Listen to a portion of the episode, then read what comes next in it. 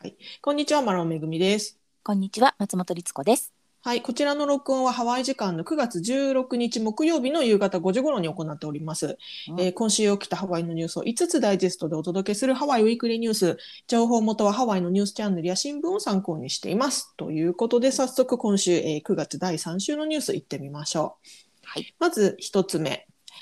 えー政府アクセスオアフプログラムがスタートし、えー検査場が大混雑しているということでニュースが伝えてます。はい。えーオアフ島では今週月曜日より、えー飲食店などに入る際にワクチン接種カードまたは48時間以内に取得した陰性証明書を提示するという、えー新しいルール、政府アクセスオアフプログラムというものがスタートしているんですよね。で、その、のため、ホノルル市内に設置された検査場を多くの人が訪れており、えー検査数も大幅に増加しているということだそうで、えー、律子さん、これ、何かお店行ったりしました？それがですね、私、うんまだ、えっと、今週、その、見せてくださいって言われるようなお店に行ってないんですよ。うんうんううんん、なんですけど、えっと、私も一応ですね、あの、QR コードを取れるウェブサイトがありまして、はい。そこに自分のワワクチンのその情報、どこでいついつ取りましあの打ちましたっていうようなこととかを入れて、うんうんで QR コードを取ったんですね。でどうはいもこれを見せるとお店によってはピッてあ OK っていう風になるはずなので準備はしてるんですが、いたまたうんうんまその 必要のあるところに行けてなくてすみません。うんうんうんうんその QR コードっていうのが先週お伝えしたあのアプリってやつですよね。そうです。ねであれがアプリはまあお店の方が使うんですけど、使ううんスキャンする私ときに使そううってですそうですやつですよね。。うん、でもねなんか知り合いがそれを持っていったら、うんあのお店によってはあうちはそのアプリ使えてないので紙見せてくださいって言われて 紙がないと入れなかったっていう話も実際聞いたので、まだですね、はあ。うん、ちょっと月曜日から始まったのでちょっとあの混乱しているところも実際あるみたいです。で、ちなみにあの私たちも懸念というか心配していたそのフードコートどうなんだ問題なんですけどはい。どうもあのパイナラナイっていうあのロイヤルハワイアンセンタはい。ワイキキのですねはい、そこにある、えーパイナラナイという、えーフードコートはですね、はい。えーお店で何かこうフードコートで買うじゃないですか。で買うのは誰でもできるんですねそのテイクアウトで買うのは。ただ、うんうんその場所にあるテーブルに座りたいっていうとそこでワクチンパスポートを見せてくださいと。でうんそれを見せてステッカーをもらった人は座れますよそうじゃない方は中では食べら中というかそのフードコートには座れませんよっていうことにしているらしいです。じゃあなんかその係員さんみたいな人がいてその人に申告するって感じなんですかね。そうみたいですね。でそれがちょっとそのお店の単体のお店だけなのかそれとうんもそのフードコートに入る時に警備員さんみたいな人がいるのかちょっとそこまで私も自分が行けてないので分かってないんですが、まあでもそういった対応を取っていると。はいといううんお話なので結構ですねシビアですね。んなるほどね。はあ。いろいろね変化が現れているということで。すごくあります。あのレストラン側も従業員もその同じことをさせさせなければいけないっていうふうになってるので、はいまあ、要はワクチンを受けてない方、うん従業員の方でで検査も受けたくないっていう方は働けなくなっちゃったりとか実際し,、うんし始めていたり、まあね、ちょっとまだ本当始まったところなんですけども、うんいろいろ出てきそうかなという感じがしております。そうですね。えっ、と、ニュースで伝えているところだと、このお店側の反応としては、特に飲食店飲食店では意見が分かれているっていうようなこともニュースで伝えてまして、うん多くのお店はこのプログラムのルールに準拠しているつもりだけれども、中には反対しているお店もあるということで、まあ、ルールに従って顧客を失うぐらいなら、ルールを無視して営業停止になった方がマシだというふうにニュースで、えー答えているオーナーさんもいたりして、あとはね、そのレストランなんだけど、そのよ要はお店の中で飲食するとそういうチェックが発生しちゃうから、もうあの持ち帰りのみの対応に切り替えてるっていうお店もあるなっていうこともニュースが言ってますね。あはい私もそれ実際聞きましたね。だから、しえっと店内とかもう今までだったらテーブルや椅子が置いてあったものを全部撤去してしまってで、外にねあのもう外だったらいいっていう形で本当テラス席というか、まあのっていうか、うんそういうところでだったら、あそこだったらどうぞご自由にっていう形に変えたっていう話を聞いたりもしてるので、ね、ちょっと本当何が正しくて何が間違ってるっていうわけじゃないんでしょうけどちょっとうん。当分混乱してしまうかもしれない、うん。で少なくとも60日間やりますよっていうようなことをね一応ルールでは言われているのでここから2ヶ月の間どうなっていくかなとね、ちょっと、2ヶ月ってね、短いようで長いですからね。うん、うんやっぱりこうねね何かを守らなきゃいけない2ヶ月って長いですからね。うん、ちなみにですね、その、えーワクチンを打っていない人は、要は陰性証明書を取らなきゃいけないわけで、まあ、うんそのこともあって、検査場がかなり混雑しているっていうことなんですが、はい。ニュースによりますと、ワード地区にあるコンサート会場として知られるブレイズデルアリーナ、はいこ。ちらのね、ブレイズデルでも、えー月曜日からドライブスルーの検査場をオープンしているそうで、えー無料の抗原検査または PCR 検査を提供しているということで、でもうオープン初日は営業時間よりも前に多くの車が、もうたくさんの車が並んでいて、で、オープンが9時だったそうなんですが、もう午後11時半、つあまあ、2時間半経過した時点でもう300人以上の人が、午前11時半。あ、ごめんなさい、そうです。うん。午前11時半、えー9時、9時にオープンして11時半、だから2時間半の間に300人以上の人がすでにテストを行ったと。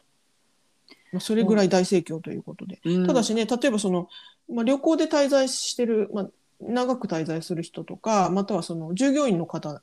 働いてる人なんかは、これをその48時間ごとに陰性検査を取らなきゃいけないわけなので、で、この混雑はしばらく続くということでしょうね。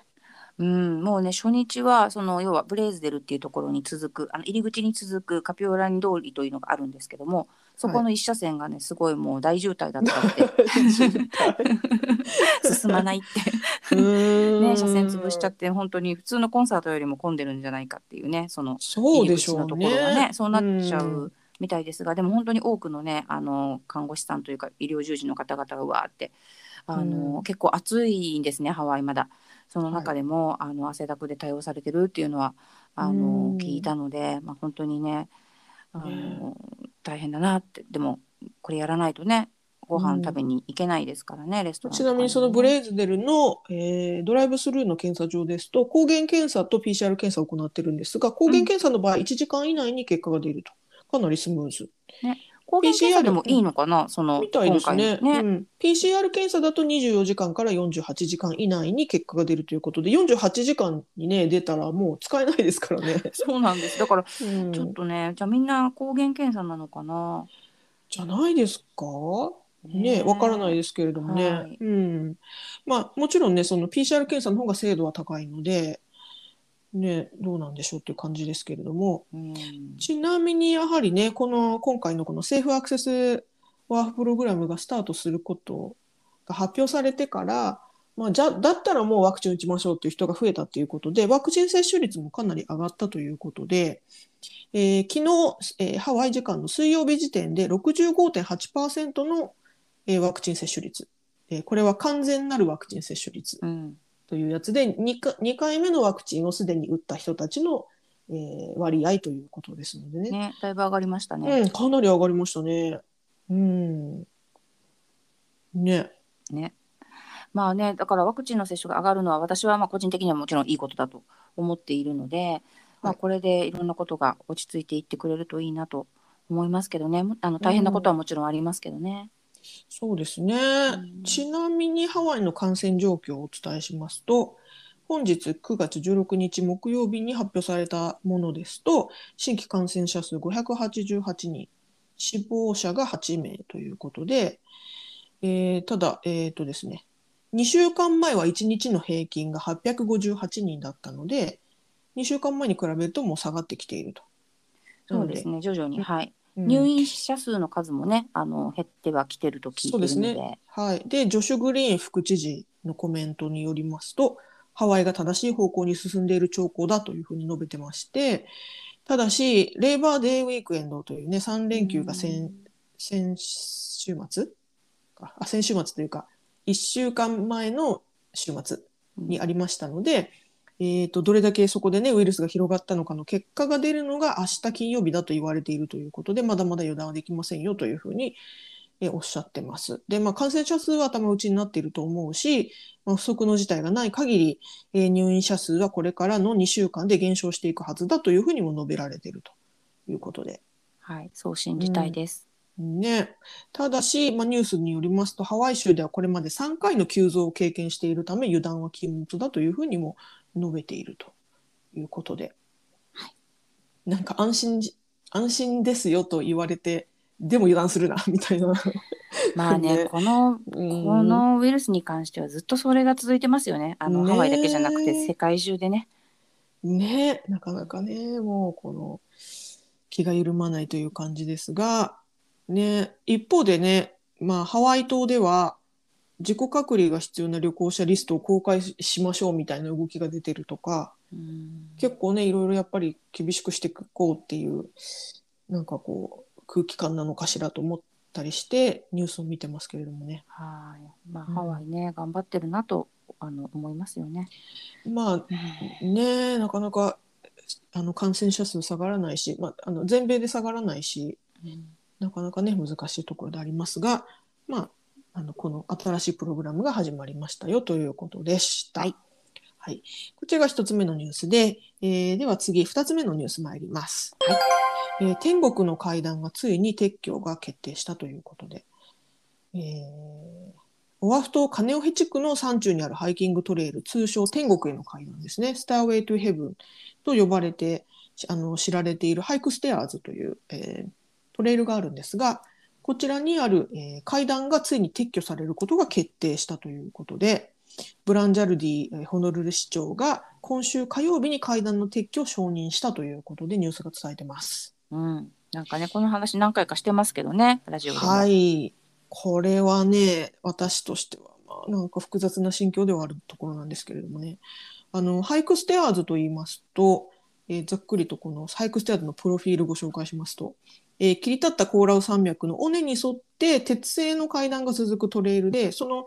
階段がね、そのまるであの空中に浮いているように見えることから、まあ、絶景が望めることから世界的に有名なトレイルなんですけれども、この階段の老老朽化に伴い1987年からすでに立ち入り禁止になって久しいわけなんですが、うんえー立ち入り禁止にもかかわらず多くのハイカーがトレイルに侵入し、怪我や遭難、えー時には死亡事故なども起こしており、かねてより問題視されていたということなんですね。うん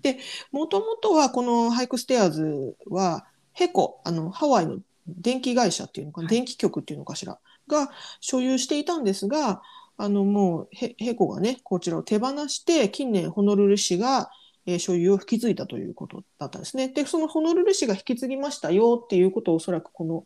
ニュースで1年前ぐらいとかにお伝えしおましたね。伝えしていると思うんですが、でその時はホノルル市が引き継いだことでトレイルの修繕と再開が期待されますねみたいな話だったんですよね。うんうんうん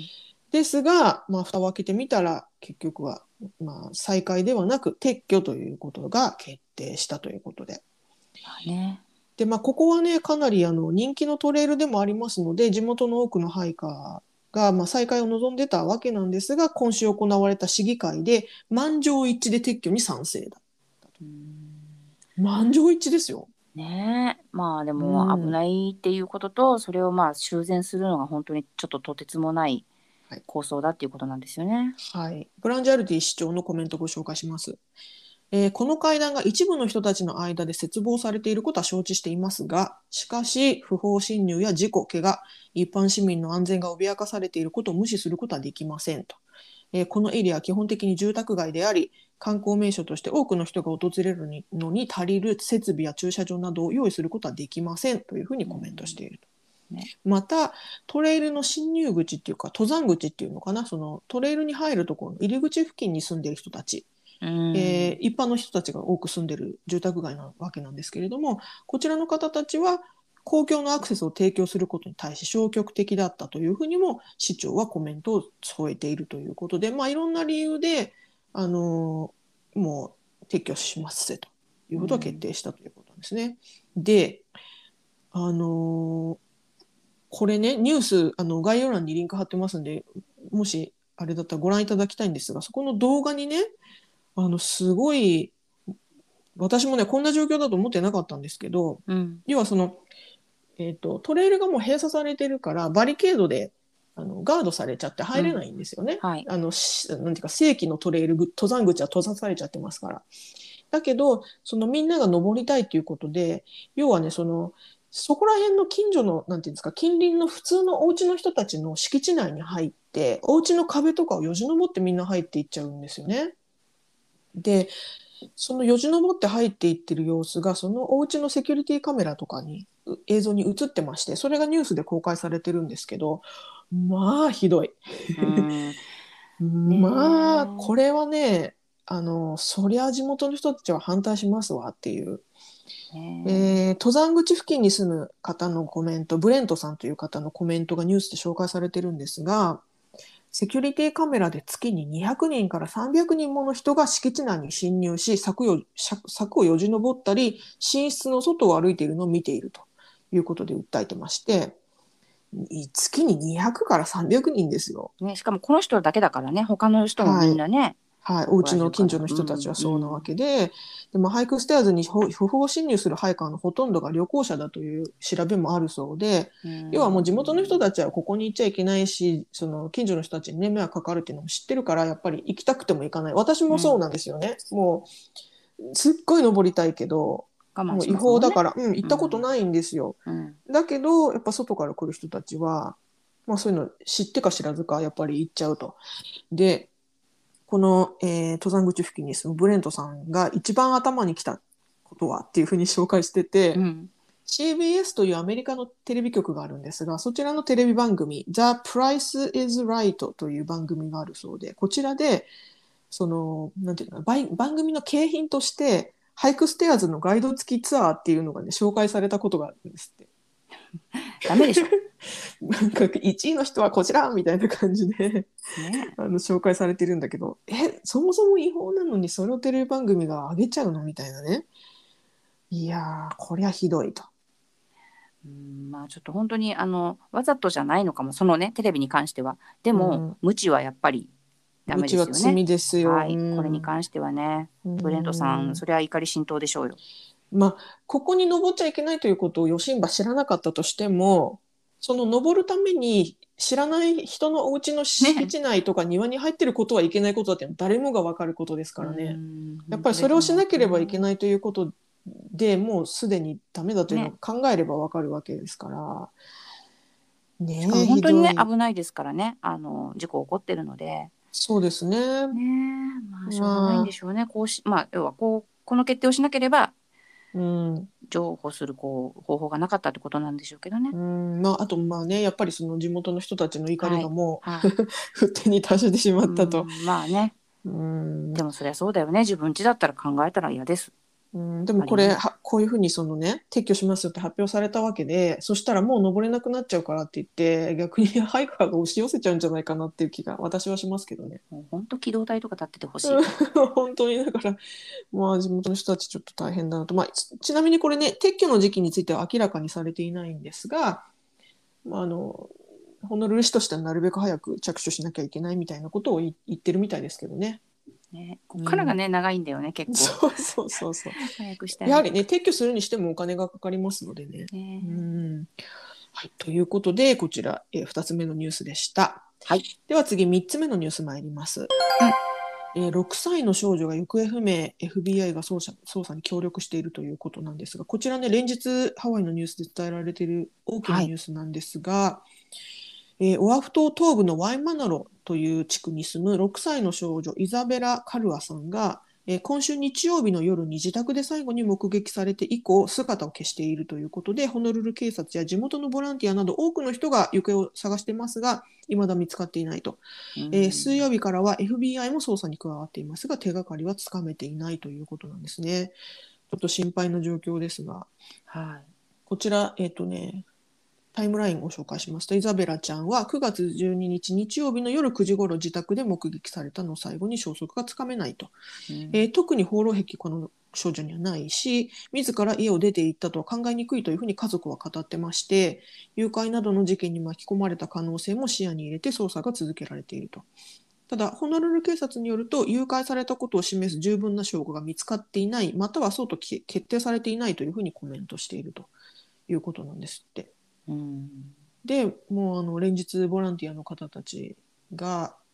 えーまあ、警察はもちろんですがボランティアの方たちもたくさんの人がねあの捜索してバイマナロ地区とかあとカイルアの地区の方までとかね足を伸ばして捜索している様子がニュースで伝えられてますが、えーなかなか見つからないと。ねえこれ、ねえあの時々あのハワイでもねこういう子供の小さな子供の行方不明事件っていうのはとか誘拐事件っていうのがね報道されてすごく心が痛む事件ではありますが、ねえねえ。あのこれね通常その小さな子供とか未成年がそういうあの行方不明になったり誘拐されたっていう事件が起こるとすぐにアンバーアラートというものが出されるんですね。アンバーアラートっていうのは、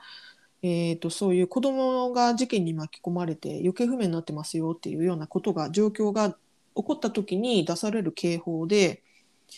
えー、と誘拐とか行方不明事件っていうのは初動捜査がもう肝だと言われてまして、うんうんえーす事件発生後24時間以内だと生存率は70%これが48時間以内になると50%というふうにどんどんどんどんその時間が経てば経つほど生存率が下がっていくので、あの初動捜査、まあ、は早めにアラートを出すことであのいろんな周りの人たちの,、ね、その証言とか手がかり証拠を、えー集めると。はい。とか、まあ、あとは、まあけまあ、地域の人たちにそういった警報を促すっていう意味もいろんな意味があるんですけどとにかくアンバーアラートというものが通常出されるんですが今回のこのイザベラちゃんのケースではアンバーアラートがなかなか出されなかったということもあのそれが問題なんじゃないかという指摘もちょっとあるようです。うん。なんかちょちょっとね、謎ですよね。そうこのアンバーアラートが出なかった理由に関してホノルル警察は、えー、と最初その状況がそのアンバーアラートを出すに足れ足りる状況ではなかったみたいなことを言っててちょっともやるね、そう、もやるんですよ。いろいろもやるんですよね。うん？っていうことなんですね。あとこのイザベラちゃんの家族というのがニュースでたくさん出てきてあの早く子供が戻ってきてほしいということを証言されたりあとボランティアの方たちと一緒に捜索活動している様子なんかが伝えられてるんですがこの家族ご家庭もねちょっと複雑な家庭みたいで、そのニュースに出てきて捜索活動をしているのはバイオロジカルな家族。つまり、えーなんて言うんだ？生物学的な学上の親子。でイまあザベラちゃん。血縁関あ係そうそうそうです。それですねそれです、うん血縁関係の親子。うん。だったり血縁関係のおばさん。うん。とかなんだけれども実際その行方不明になった時にいた住んでいたお家というのはえ彼女養子に入ってましてその養父の養父というか養養子に入ったお家うんで暮らしていたでそこで行方不明になったと。でイザベラちゃんなんですがもともとはアリエルという名前だったということでイザベラ・アリエル・カルアさんっていうふうに報道されている場合なんかもあるようですね。ね、ちょっとね、あの、あんまりその報道はずっとされてるんですけども、うん具体的なこととか詳細が、あの、あまり出て、出てないというか。ちょっとね、分かりづらかったりもするので、かえってこう心配になったりするんですけど、うん。うーん、ねこのまたこの養父母はね全くメディアに今のところ、うん。私が見る限り出てきてなくてそうれも一緒にいたなはずなんですぜけどね。とかね。ううんん。まあでもとにかくね早く見つかってほしいですよね。ね。うん。はいあのニュースやあと警察のコメントなんかではあのもう手がかりが何でもある人は少しでもいいのでこちらにお電話くださいみたいなことをねあの言ったりもしていまだに、えー、と情報をあのずっと求めてるとはい。いうことですのでね。うん、結構なんか私の、あの自分の、えっとソーシャルメディア SNS のタイムラインとかにはい。彼女の顔が出てきてうんまだ見つかってないよ、まあ、要はそれを拡散しようとしているような人がうん。まだいたりするので、うん。うんね。いやーでもねもう4日経ってますからね。ね。うん早く見つかってほしいと思いますね。はい、本当に祈るばかりですね。はい、祈るばかりです。えーこちらが3つ目のニュースでした。次、えー4つ目のニュース参ります。えー TikTok の影響で生徒が高校の備品を盗む被害が続出しているということで、もう本当にどういうことでしょうか？もうはい。えーとですね、若者の間で依然として根強い人気を誇っているソーシャルメディアの TikTok、えーアプリですね。うんスマートフォンとかで遊べるアプリですが、こちらで、えーとですね、よくわからないんですが、えーどうでもいいものを盗んでくる。みたいなのが流行っているんですって。えーオアフ島ハワイ海にあるカイザーハイスクールでは、えー校長が保護者に宛てた手紙の中で生徒たちが石鹸やサニタイザーディスペンサーなどさまざまな備品を盗んでいるというふうに伝えてましてさらに一部の生徒は教師のコンピューターや財布、消火器なども盗んでいるということで、え校長先生が言ってるんですね。で、これ私知らなかったんですけど、消火器の盗難っていうのはフェデラルオフェンスに当たるんですって。フェデラルオフェンスっていわゆるはあ連邦政府、え連邦法違反行為っていうのかな？連大きな罪邦法にですね。そうなんです。でもそうだよ。だだって人の生命の維持というかね、守るためのものを盗難するわけだから、盗むわけだから、ダメですよ。っていうか、っていうかもうね、これ本当に全面的に ダメでしょ。意味わかんないんですよ。ずっと、はいずっと怒ってます、私。これ、律子さん知ってました？こういうことが起きてるの。知らなかったんですね、全然。自分チック、TikTok だって。TikTok。TikTok。はい、縁遠いですしね、やらないから。で、まあ、うちの子供たちももう大学生で、ちょっとそんな話も聞いたことなかったんですけど、はい、ちょっとニュースで見てね、もう、な、なんなんっていう。あーじゃあ一部のなんていうかな一部の高校生だけの間だけで流行ってるっていう感じなのかな？あわかんないです。私が本当に疎いので、その、知らなかっただけかもしれないんですけど、でもニュースを見て、こういろいろ見ていくと、もうアメリカ中、世界中なのかな？別にハワイにもちろん限ったことじゃなくて、なんか学校中の、あの、石鹸なくなりましたとか、えーどういうこと？みたいな。はあ何をそれを面白おかしく誰が焚きつけてるんですかね？うん、なんかこれあのだいぶ前にあの流行ったアイスバケットチャレンジってあったじゃないですか。うんうんうんあのー氷が入ったバケツをかぶってはい。なんかわーみたいなうんうんうん それをあのパスししてあの知り合いとかにねその回ってきた人はそれをやんなきゃいけないみたいなのがあったけれども、それと同じようにディービアス・リックチャレンジというものだそうで、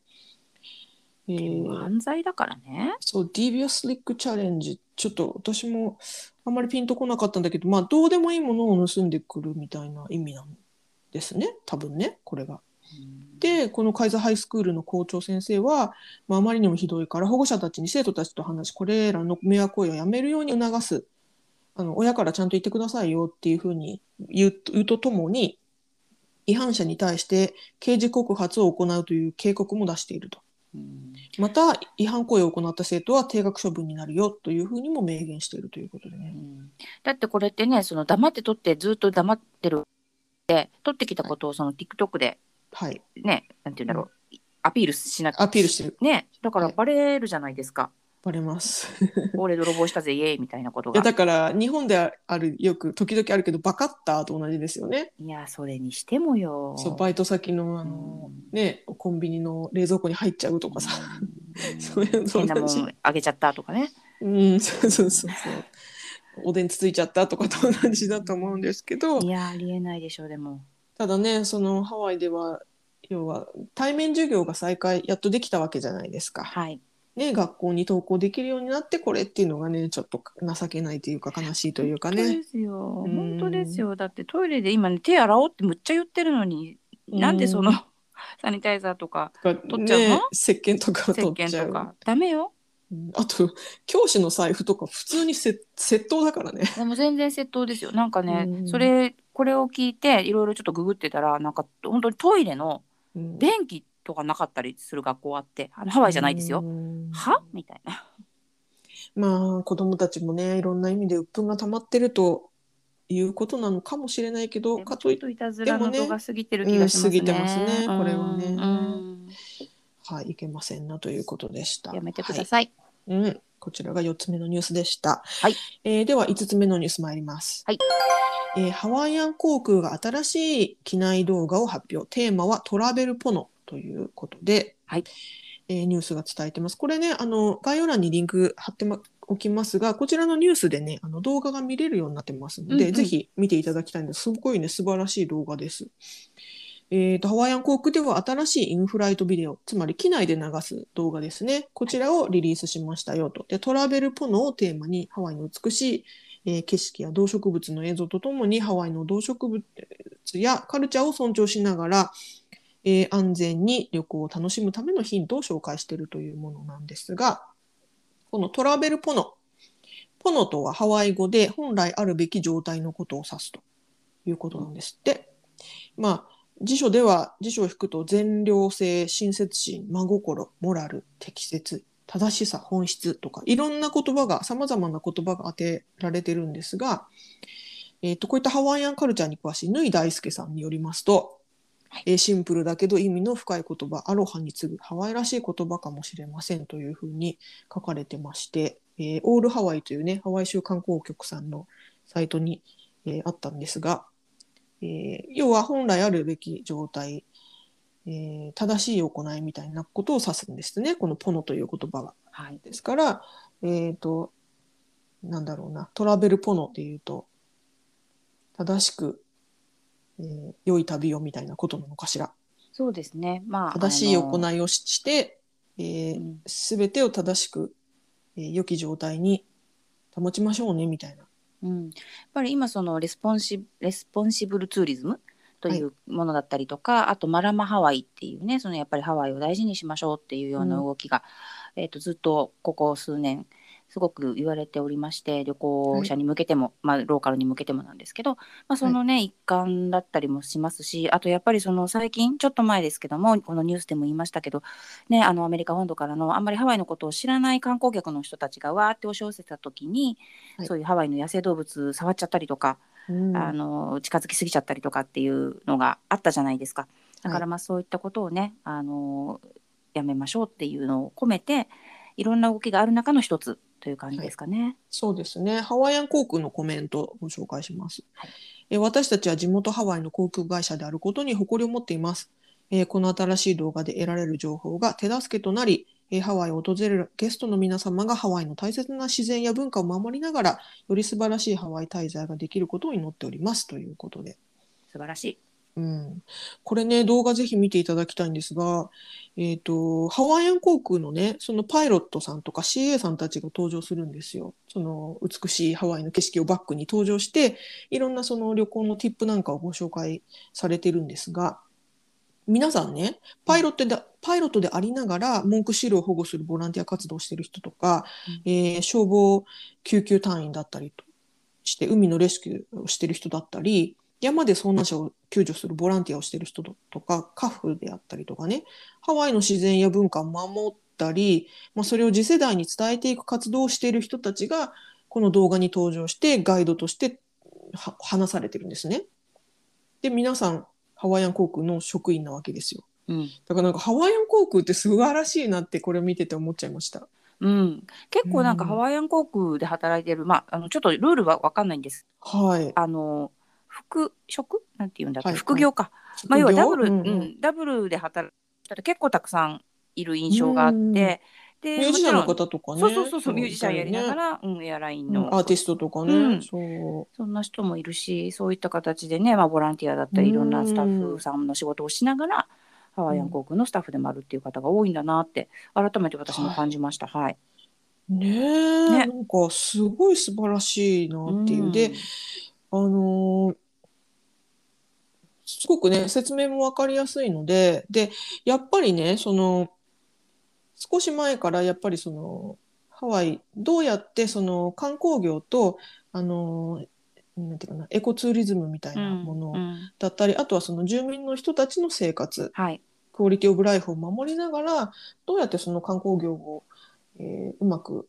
えー保っていったらいいんだろうみたいなことがずっとハワイはテーマとしてあるわけですよね。もう観光の島ですから。はい、だけど、それをね、そのハワイアン航空っていう、いわばその旅行者が、えー、と一番こう接する場所っていうか、旅まあ行者が、要はね、いっぱい来てくれることが、あの会社の利益につながる場所ですからね。そうそうそうそう。で、やっぱりその船で来る人以外は飛行機に乗ってくるわけで、ハワイは島ですから。うんうんでする